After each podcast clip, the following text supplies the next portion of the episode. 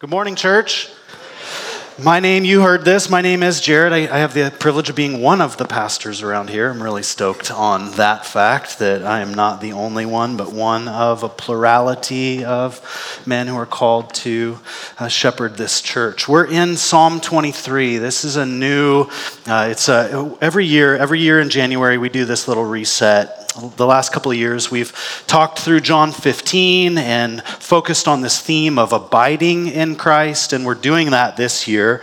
And the text that we're using is Psalm 23 to orient our hearts. It's a familiar psalm. And what we need in 2023, like we needed in 2022, and like we will need in 2024, is to know our Lord who is our shepherd, and we need to trust him. Like, that's what we most needed last year. It's what we need this year. It's what we are most going to need in the years to come. And so, Psalm 23 is actually in our Bibles to show us this real shepherd, the one who, who oversees and cares for our souls, and to trust him. It's there to help us trust him. And so, I think that's one of the reasons that we are so comforted by this psalm that is familiar in our, our culture. And I'll get to that in a, in a little bit. The the, the word psalm, it, it, it comes from a Greek word that means songs sung with a harp. Uh, that's just the Greek behind psalm. And in Hebrew, it means songs of praise. And it's important to, for us to realize that the Psalms are both songs, but they are prayers. We should never look at the Psalms in the scriptures as something other than prayers that are sung. The David and the other writers of the Psalms were singing, they were communing with the living God through song, but they were praying to him and communing with him. And, and while the Hebrew word for psalm means songs of praise, the Psalms, we have 150 of them in our Old Testament, in our Bibles, they, they go far beyond just um, giving voice to the emotion of praise or thankfulness. They actually represent the entire, the full range of human emotion. There is no emotion that you and I experience that is not represented somewhere in the 150 Psalms that we have. And so they express praise, yes, but they also express anger. There are times that the Psalms express even uh, the emotion of some rage. They cry out for justice, they cry out for mercy. They express sorrow and grief and frustration and joy and longing and more. And so, Psalm 23 is one of these Psalms that resonates deeply with us human beings. In a world where songs notoriously come and go, Psalm 23 has endured across languages and cultures and continents for over 3,000 years. It was written in approximately 1000 BC.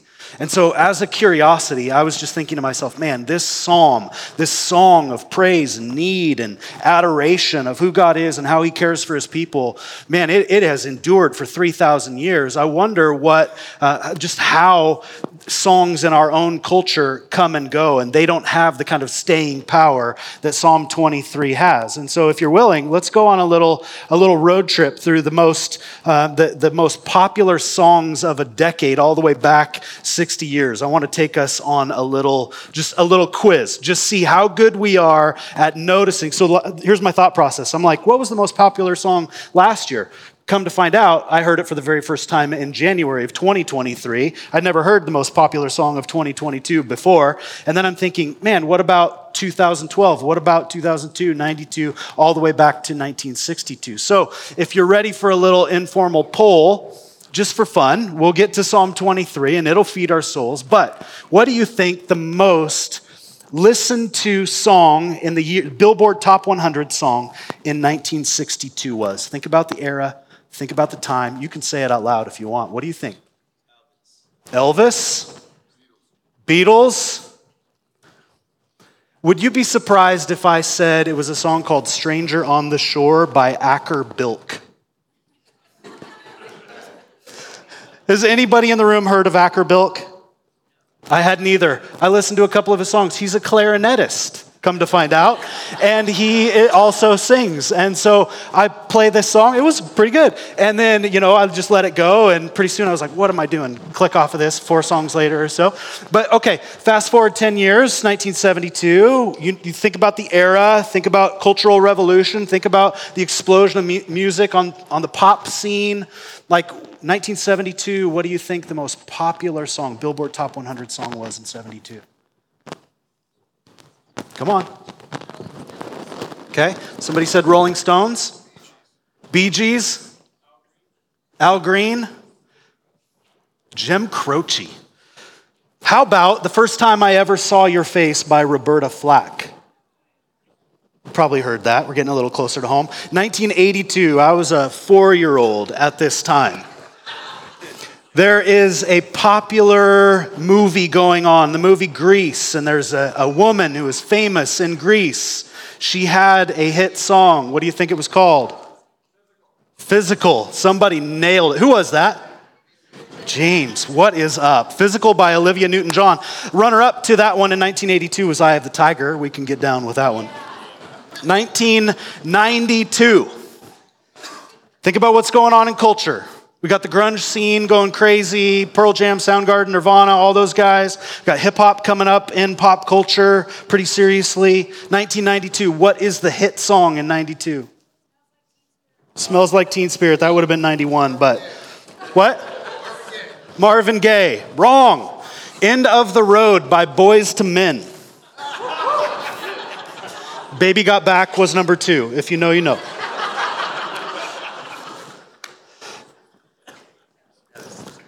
2002, we're getting a little more familiar. Like some of my like millennial Gen Z friends are in the realm now, 2002. Britney Spears. Britney Spears. No.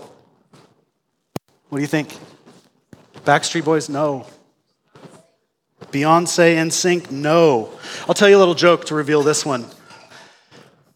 What, uh, what concert costs just 45 cents. If 50 Cent is headlining and Nickelback is supporting them, Nickelback, How You Remind Me, was the song in 2002. All right, getting a little closer. 2012, this one just totally escaped me. I, I don't even think we have a chance on this one. Has anybody heard of Gotye?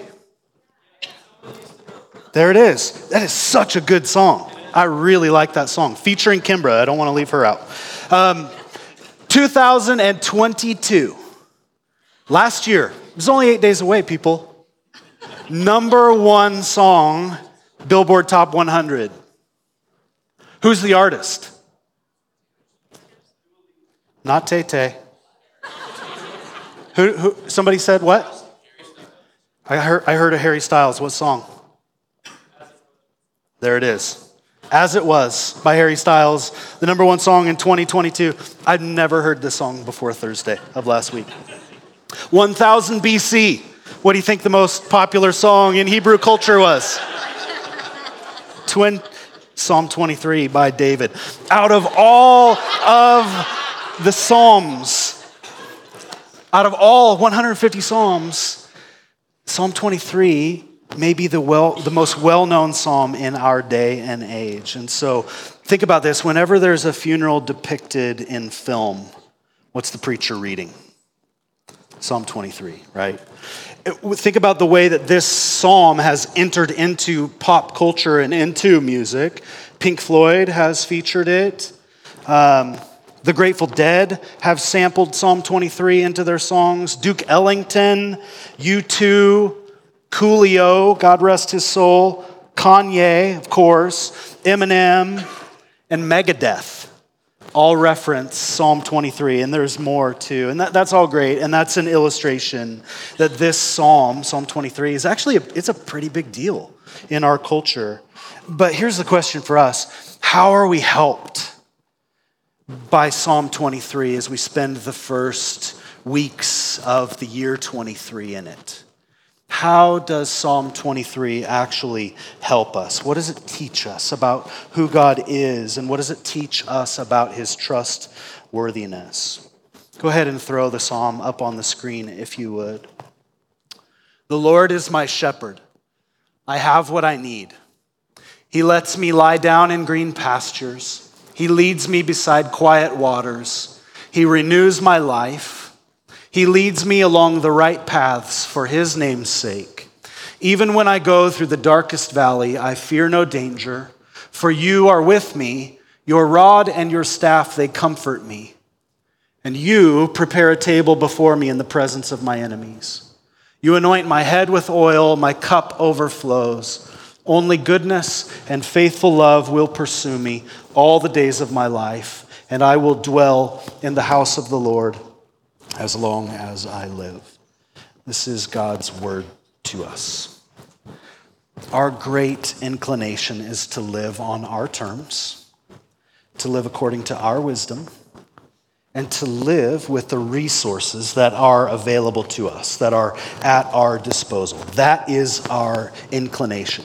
And it is a rush, honestly. Oftentimes, when you, like, the first time you move out of the house and you throw the parents off your back and you got your own place, and like, it is a hoot. It's fun for a minute until you realize that now it's up to you and now your resources are a bit more limited than they were. And if we're living according to our wisdom, if we're living according to our own resources, and we're living on our terms, sort of the captain of our own souls, it might be, it might be exhilarating for a moment, but what it ultimately transforms us into is exhausted, arrogant, oftentimes, if we have some success with it, anxious, angry, and fearful people.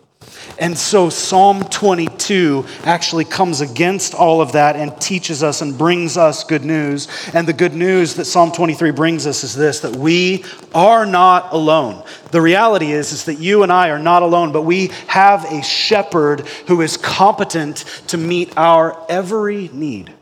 Everyone. The Lord is my shepherd. I have what I need. I want to ask are you, are you going about life alone, as if you're alone? Or are you living and are you ordering your life under God's care and direction? If you're, if you're going about your life as if it's up to you to make things come to pass and as if you're the captain of your destiny. You're like a, a sheep who is trying to live as both sheep and shepherd. If you're living life on your terms, according to your wisdom and your resources, you're like a patient who's living as a patient, but also trying to be the doctor in your life. You're living as a child who is also both child and parent. And for some of you, that's actually your story. That's how some of you grew up where parents were not available to you, and you had to learn how to survive based on your own wisdom and your own resources in those moments. And I'm sorry for the pain that you have endured. And I hope that you can hear the good news and the reality that you are not alone but that you have a shepherd who is overseeing the affairs of your everyday life. He was then and he is now, and he is competent to meet your every need. And so, if you are living life on your own terms, according to your own wisdom, you are out of order. And God is pursuing you. He is not disparaging you. I want you to hear that. He is in pursuit of you, convicting the soul, saying, You need me at the center. You need him at the center. This most beloved warrior king of Israel, David, he's the writer of Psalm 23. He calls himself a sheep in this psalm. The Lord is my shepherd. David was raised as a shepherd. He knew what it was to be a sheep. He knew what it was for a sheep to have a shepherd, and he knows the tasks and he knows the skills that are needed to be a competent shepherd, to take care of the sheep in his care. And so David says to the Lord, The Lord is my shepherd, I have what I need. You've probably heard sermons on Psalm 23 before, and um, I, I, I want you to know, like, I am preaching this psalm. I'm not necessarily teaching this psalm this morning, meaning I'm not going to go into all the details of uh, how sheep need shepherds and how on their own they often wander and, and do all the things. We're not, we're not really going to talk about that this morning. So I'm going to assume the metaphor of sheep needing shepherd, a shepherd. I'm not going to try to prove the metaphor to you this morning, just to kind of set you up. If you've got questions about why it is that sheep need shepherds, you can find those things on the interwebs. Um, someone in our church, I don't know who it was, a couple of years ago, I don't re- recall who it was, a couple of years ago, they recommended to me a book um, called A Shepherd Looks at Psalm 23. Has anybody read that book by Phillip Keller? It's a really, really, really powerful book. If you want something that'll just take you into Psalm 23 and just get your gaze up on the reality and the power and the strength and the goodness of God, A Shepherd Looks at Psalm 23 is a fantastic little read. It's about, I don't know, 8 to 12 pages a chapter, and it just walks you line by line through. Um, Psalm 23. He talks about, so he's still living, and he talks about um, being a shepherd who would be out kind of moving his sheep from field to field, and he would stay out with his sheep in these prime grazing times. And he talked about how he was looking up at the heavens at nighttime. It's January in North Idaho, so we haven't seen these stars in a long time, but he would talk about, and uh, man, I cannot wait for the sun and the stars to shine through that cloud layer, right? Amen.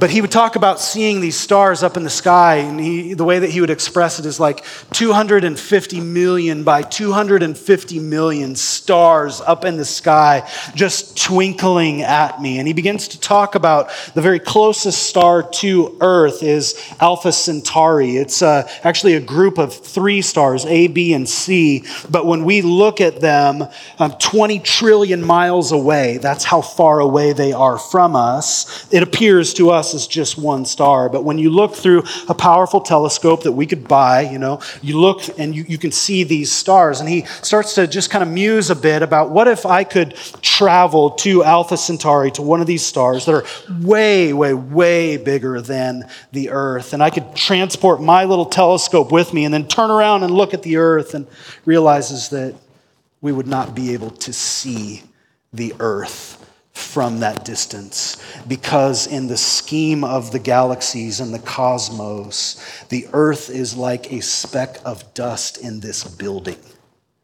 You can barely see it from three feet, let alone 60 feet or four and a half light years away.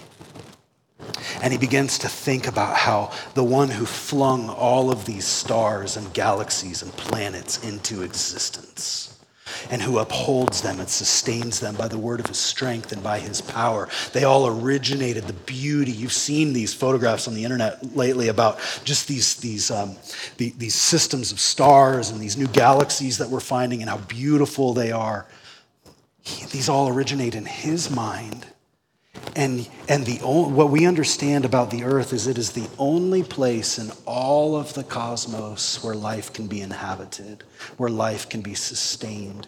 And there are 7.8 billion image bearers on this planet who God has created to bear his image, and he sustains all of our galaxies and all of our microorganisms. And he calls himself our shepherd. Think about the personal nature of that statement. He calls himself our shepherd. Do you know him this way? Do you know him as your shepherd? Make an effort to draw near to him, and you will find that he, actually, he will make sure that you find him. Make an effort to draw near to him, and he will make sure that you find him. The imagery of shepherd, it's all over the Bible. It's a major economic reality in the Old Testament and in Jesus' day in the New Testament. Um, but it is a hugely powerful metaphor for life as it really is. God is shepherd, we are sheep. Definitely not flattering, but it is true. Like, what sports team do you know that has the, the mascot of a sheep or a lamb? right? The one that gets slaughtered on the field. Right? The Bible doesn't flatter us. us in any way. It does not flatter us. It teaches us that we are deeply loved and deeply flawed. We need a shepherd.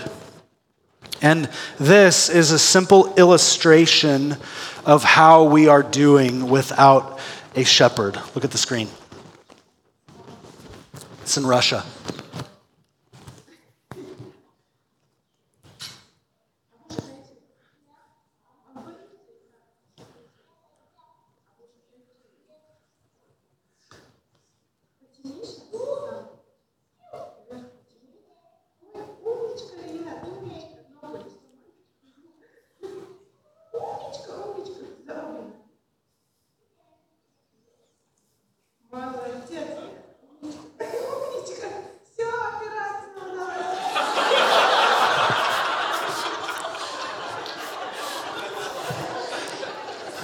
That's you and I.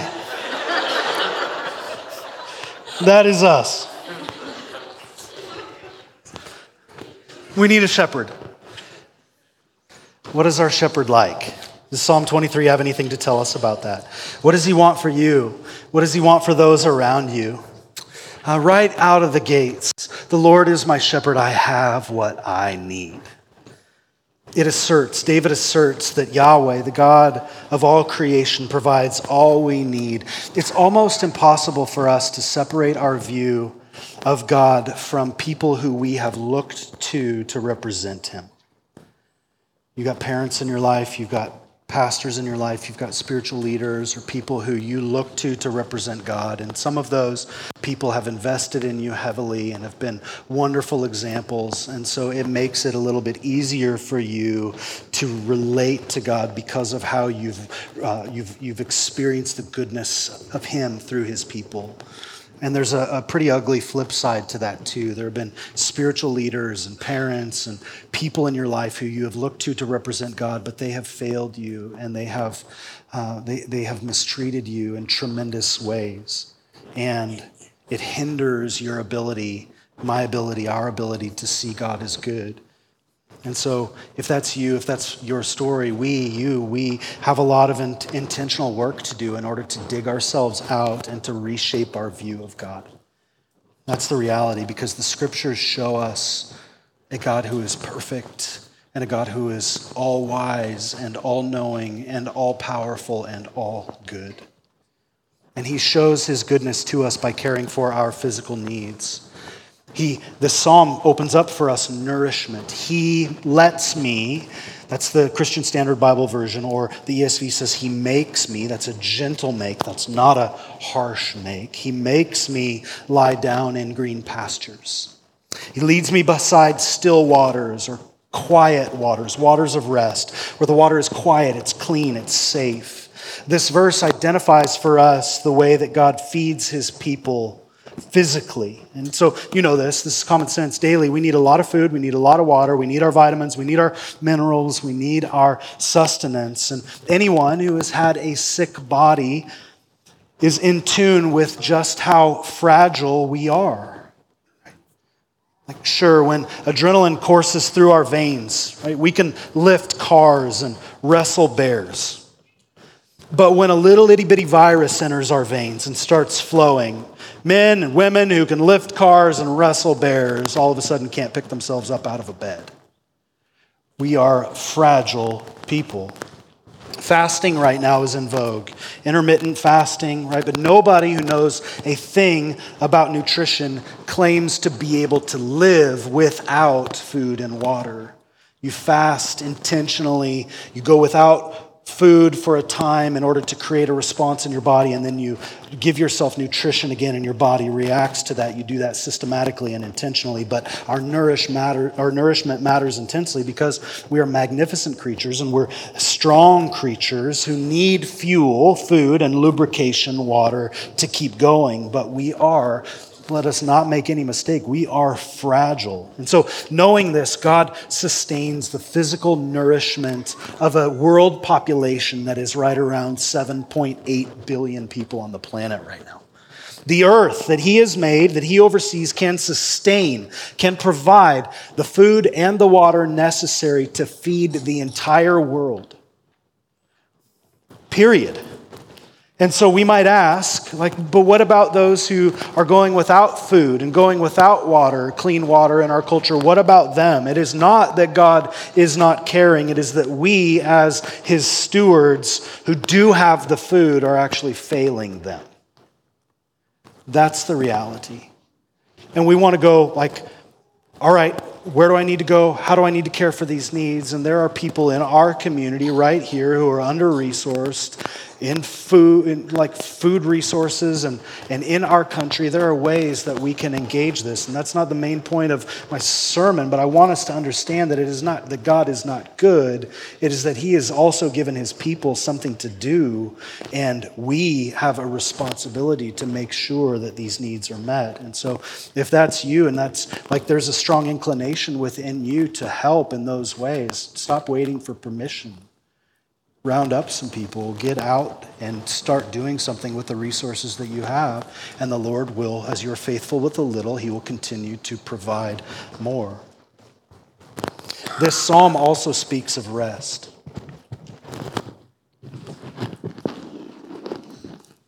When our most fundamental needs are met, we are invited to rest.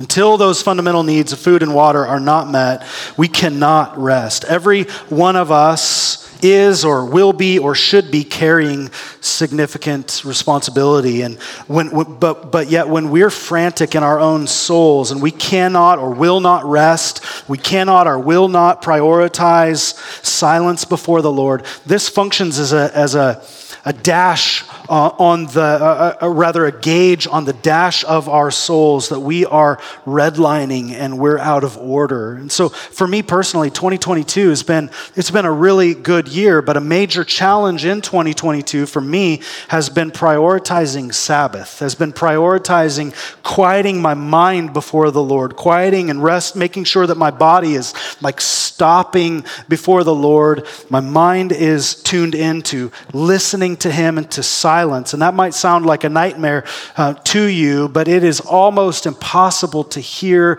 God speak to the soul when we are continually clouding our minds and our eyes and our bodies with noise and activity. And for some of us, I'm especially sympathetic to the moms in the room who have little people under your feet. It is almost impossible for you to get a breath. And so I'm not just heaping on you, do more try more, get it done. I'm, I'm saying, like, some seasons we just have to make it through. Some seasons we just have to do what we can to survive.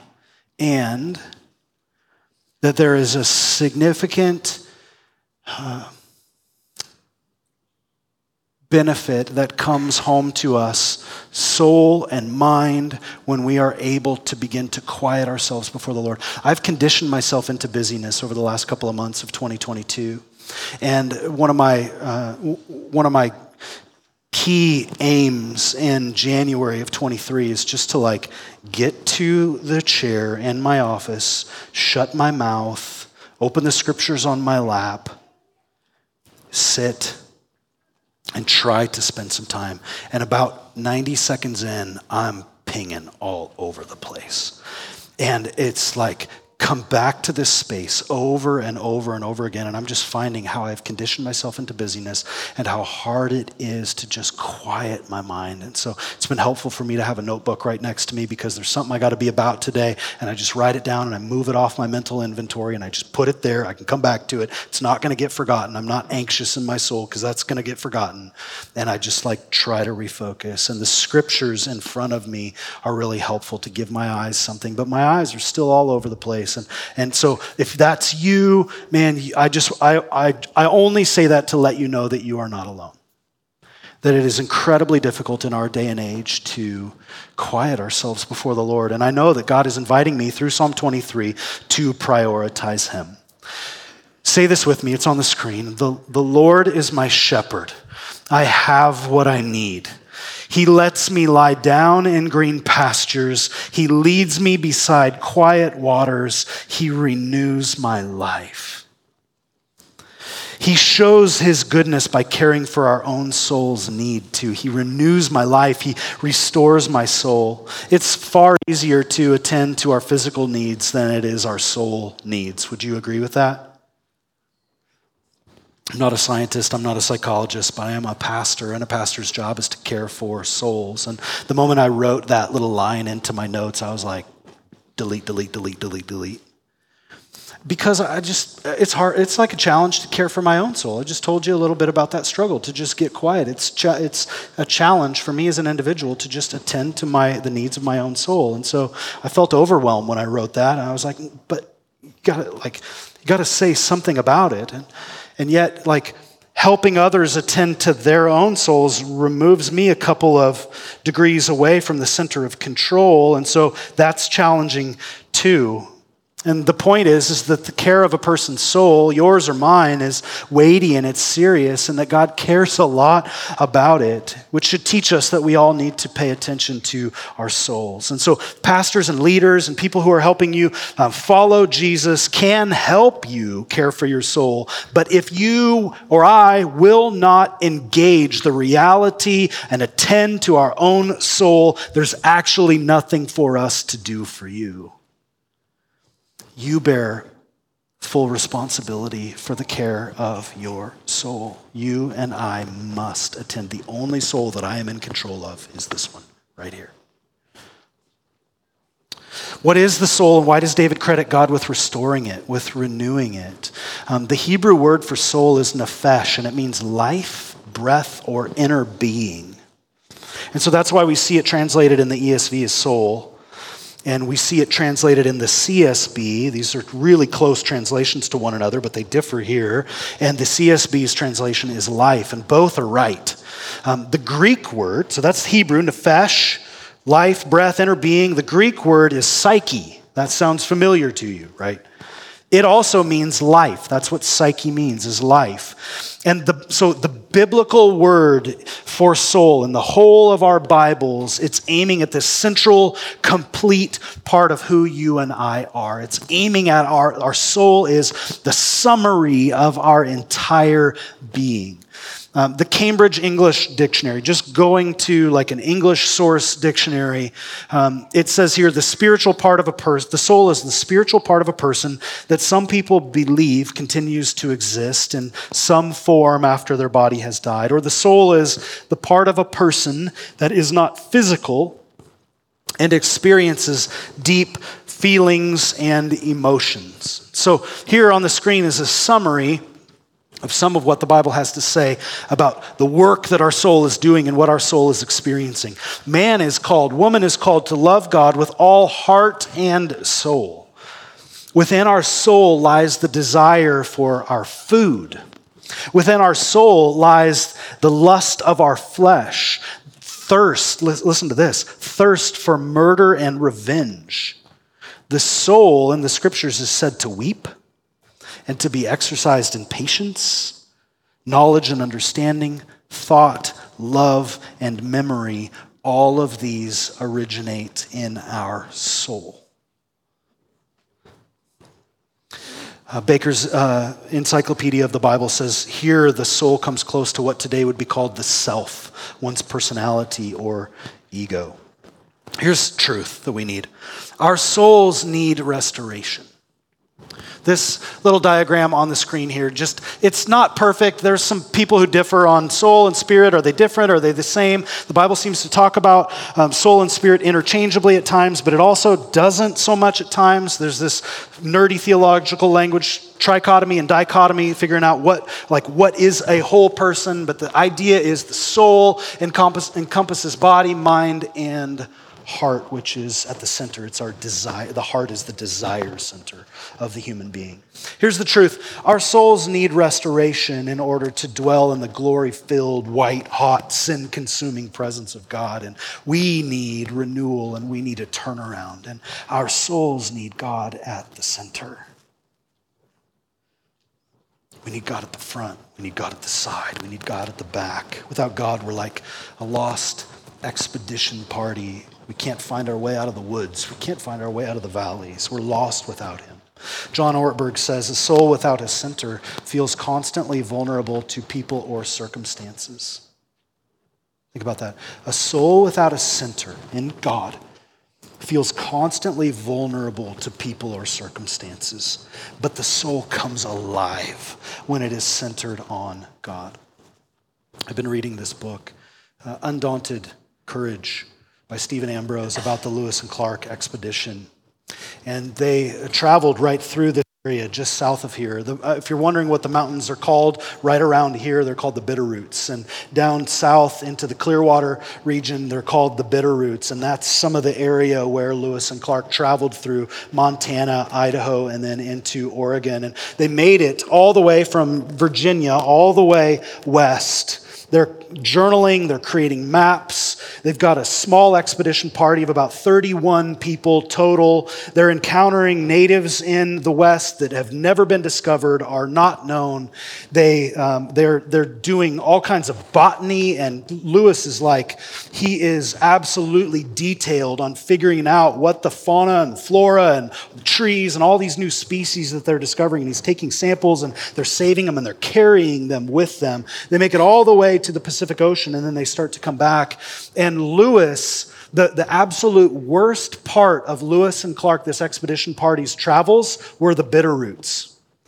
This area, it was brutal on them coming through these passes on their way out west. And as they were coming back, um, they're headed east in June of, 20, of 1806 um, they had to come through and lewis kind of had it in his mind. He really wanted to he really wanted to get back and he wanted to report to jefferson and he wanted to show the maps and the journals and all the samples and everything that they had collected. And, and so they were waiting for um, some nez perce native guides to meet up with them and they were late. And, and lewis was chomping at the bit and the snowpack that season was really intense. And if you're in the mountain passes like hoodoo pass or areas here that are 6000 feet or so you know that the snow here here stays until late June and into July, oftentimes. And he, he just finally had waited for five weeks, and it's mid June, and he's like, We're going. We're going to figure it out ourselves. We're going to find the Lolo Trail. We've heard that the trees, there's markings on the sides of the trees over the decades where the, the Indians have come through and they've, they've rubbed with tomahawks and with their pack animals, they've rubbed the sides of these trees clear of bark, and so we can find the Lolo Trail. And so they get about 40 miles into the Bitterroots, up these passes, and they get into 12 12 to 15 feet of snow, no grass for the 19 men at this time, and the, or I'm sorry, the, um, I think uh, they had 17 horses and nine men at this time. They had separated their party and they were kind of moving in different, um, in different groups. And they had no grass whatsoever for these horses. And they realized that we are totally doomed if we try to do this ourselves. We're going to be lost. We're going to freeze. Our animals aren't, we're going to starve to death. And so they, they went back 40 miles. And then they found grass for the horses, and then they sent a party back out to find the Nez Perce to meet up with some of their own party. And they found a couple of, they found five teenage Nez Perce boys who then came and guided them along the Lolo Trail. They covered 156 miles in six days through these mountain passes and this snowpack, and they made it. And Lewis, in his journals, he writes like with all kinds of affection. It wasn't just a little pat on the head to these Indian guides. He just said, We absolutely loved them. We were so affectionate, so thankful for the way that they, they, they cared for us, and they wept as they, um, as they said goodbye, as these boys left. The boys wept, the expedition party, they loved one another. They couldn't speak the same language. 156 miles, six days, none of them could speak the same language. They just had to do the sign language thing and draw in the dirt. They absolutely loved one another. We are magnificent and we are strong, but we are vulnerable and we are incapable at times. And without God as our expert guide, we just don't know our own souls and the true contours of who we are. And so our souls need renewal and they need direction that only our expert guide, God, can provide us. So without the shepherd, the sheep are lost. Without our shepherd, the sheep, that's us, it's not them, it's the person in your seat, we are lost. But with the shepherd, we, dis- we discover the right paths, and he keeps us on those paths. Chad Bird says this, and I'll, I'll be done here in just a few moments. Um, Chad Bird says, Lost sheep don't bring themselves home, their shepherd does. So in Psalm 23, not only does the Lord lead us in green pastures and down righteous paths and beside quiet waters, when we stray and when we get lost, He restores us. He lays us on His shoulders and carries us home rejoicing. We're not the only ones, the rescued ones, who are rejoicing. He is the one, as He finds us and carries us and leads us and guides us, He is the one who rejoices. And so, you and I need to know this from Psalm 23. We can trust the shepherd with every ounce of our identity, every ounce of our resources, the ones we have, the ones we wish we had, the ones that we've almost got. We can trust the Lord with every family member we can trust our shepherd with every wound, with every weakness, with every fear, with every addiction, all the big stuff, all the small stuff. He is the one who, when in the lead, he never loses the trail. So, what is it all for? Verse 3 Is the Lord the main character of Psalm 23, or are we? Sorry, guys, I know you hate this right now. He leads us along the right paths for His name's sake. For sure, you and I are characters in the ecosystem of Psalm 23. But we are not the primary subject of Psalm 23. We're the secondary subject.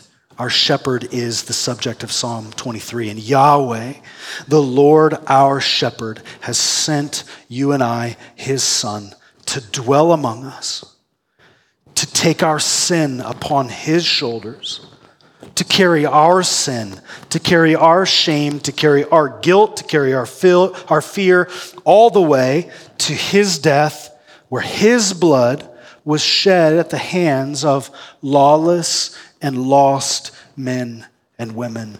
And Jesus, the good shepherd, is the one who lays down his life in order to bring his sheep safely home.